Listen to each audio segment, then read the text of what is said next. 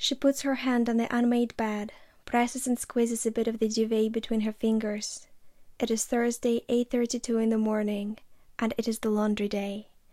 The one day in a week when the morning rustles in the crumpled textiles and mellows under the weight of warm water. She has chosen Thursday to be this day of the week when she keeps her dwelling in order and indulges in such a normal yet muffled activity. It shouldn't be weekend, because this way the process would be redolent of the boring weekend cleanups that her parents were so persistent with. Weekend is the time to celebrate leisure and joy by raising a glass, a coupe, or a teacup. Laundry can and should be joyful as well, don't get her wrong, but weekend molds better around a conventionally joyful activity. For her Thursday is an equator marking the end of a sprint at work and greeting the beginning of a peculiar amalgam of everything and work. Just a tiny bit to go. A blanket that coddles you on a whistling rainy day, a pillowcase that lulls you into viscous sleep, a button up that whispers, You look fabulous, a stray sock that gives you a reason to scold your loved one. All these objects seem replaceable in theory and indispensable in practice so you'd better take care of them. This is the lesson that she pulled from one evening accident when she discovered a tomato sauce blotch on the collar of her turtleneck. How could it physically land on the collar? What could be the trajectory? The stain turned out to be incurable for the simple reason of her missing out on the right moment to treat it. After several vigorous cleaning efforts and a couple of rhetorical questions, a solemn promise to be more careful was sealed over a piece of chocolate cake. No chocolate stains this time. While dusting the shelves makes little visible difference, laundry exhales cleanliness and care in a palpable way, perceived by almost all human senses. You catch a whiff of chamomile, you see the marbling wrinkles on clothes, trace of recent contact with water. You touch the roughened cotton and the softened wool.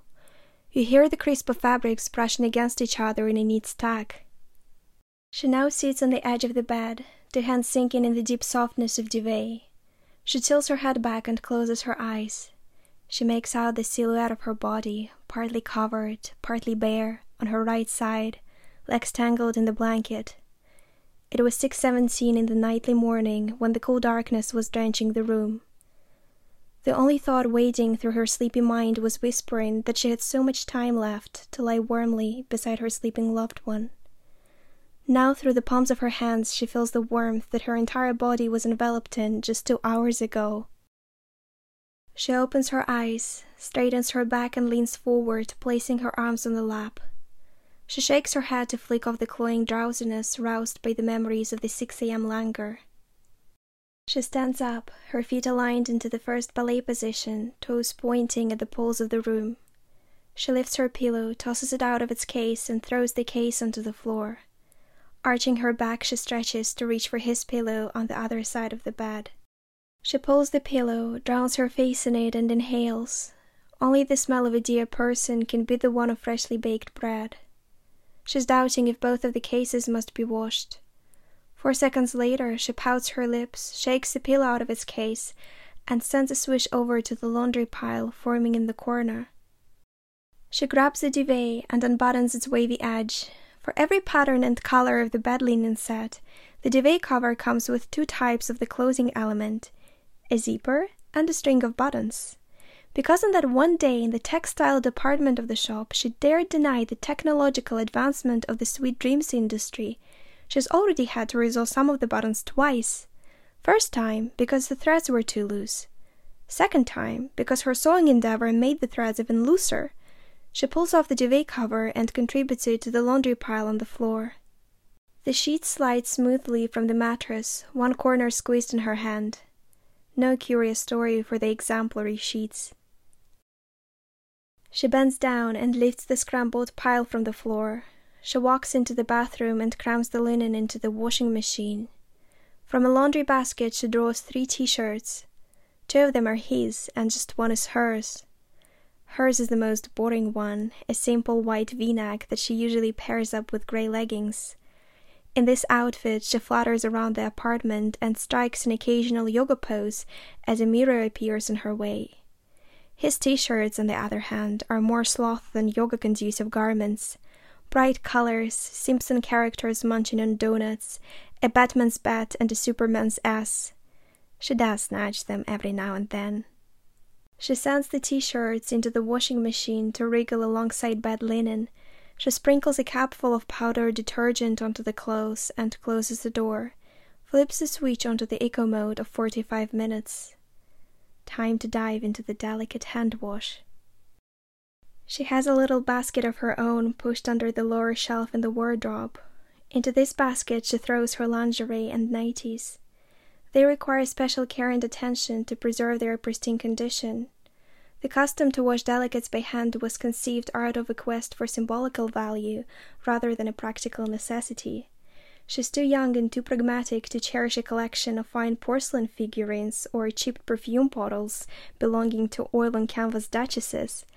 It is thanks to laces and ribbons that she soothes the longing of her secret innate collector. She picks up the basket and walks back into the bathroom. Under the washstand are a box with soaps and creams, dried lavender twigs and hand towels, and a basin. She fills the basin with very warm water, the one that gently burns one's hands.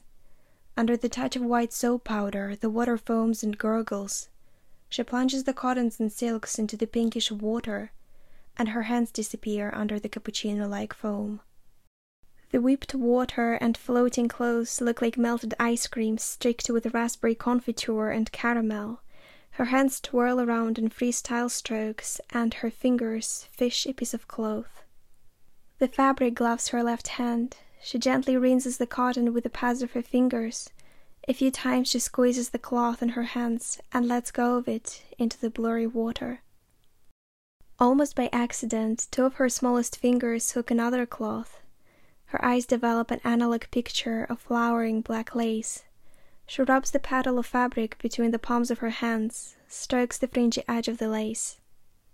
She repeats a similar ritual with every other piece in the basin, giving to each one of them her fullest devotion and her most genuine care.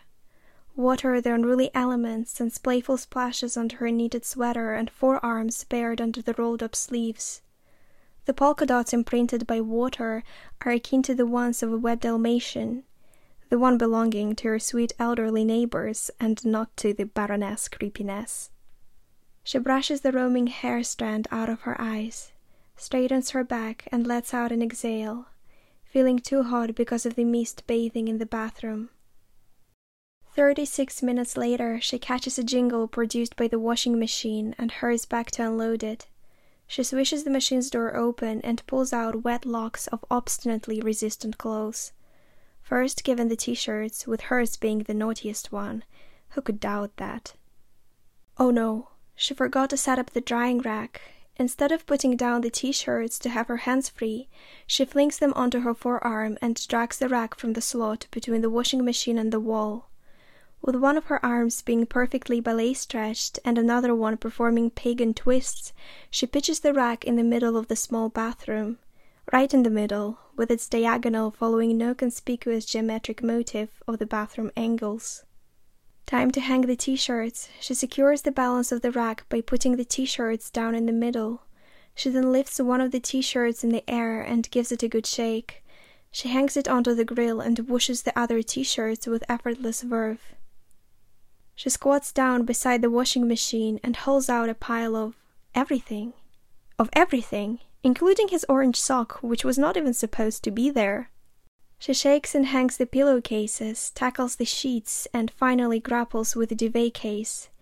There is not much space for the stray sock, so she hangs it on the junction between the legs of the rack. Washing machine unloaded, time to turn to the sacred basin.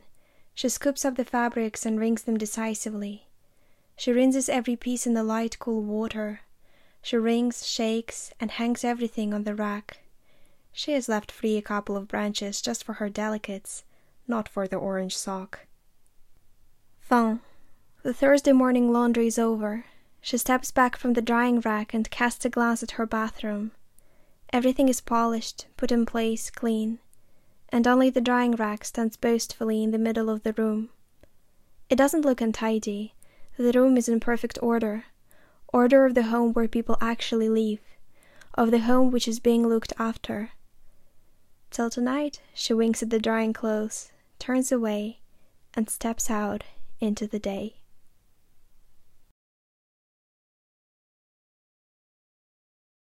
Luminous time of the day to everyone. Thank you for listening to today's story about quite an unusual but relatable subject that is laundry. As always, I'm going to tell you a bit about the writing process, the inspiration. So, laundry has never been my favorite household chore. Never. Not the worst one, but the one I was reluctant to tackle or battle. When I first moved out of home, I was faced with a bleak reality composed of a common laundry room and a bucket. And loads of fun and adventure, but let's not get distracted by fun and keep focused on a serious matter. So, my personal belonging was not a cute bassing described in the story, but a bucket. My bucket was fairly cute. First, I felt quite apprehensive about using washing machines in the student residency, but soon I was left with no choice and even grew at ease with this idea. But, but, we all have things we cherish most that I would not want to feed to a steel roaring monster. For me, those things are the tablecloths. I value kitchen too much. That's why what I put on the table to serve porridge, pasta, or cookies deserves extra care. Then other things, obviously and unfortunately, are everything that must be hand washed according to a tag. And finally, I treasure lingerie and little tops to which I dedicated the story because these clothes make me feel feminine, invincible, and unbeatable. And they make me smile. Well, as I started making use of the bucket, I swiftly fell into genuinely enjoying the process of doing the laundry, of all the small moves involved. Um, I think that to some extent, laundry was making me feel more grown up and responsible than my first job or opening a bank account. This might sound silly, but that's how I felt.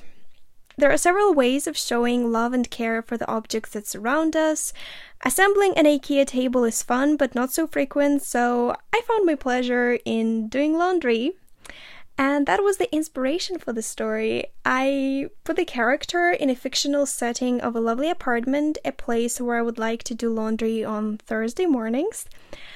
Well, that's it. I will not be keeping you for any longer.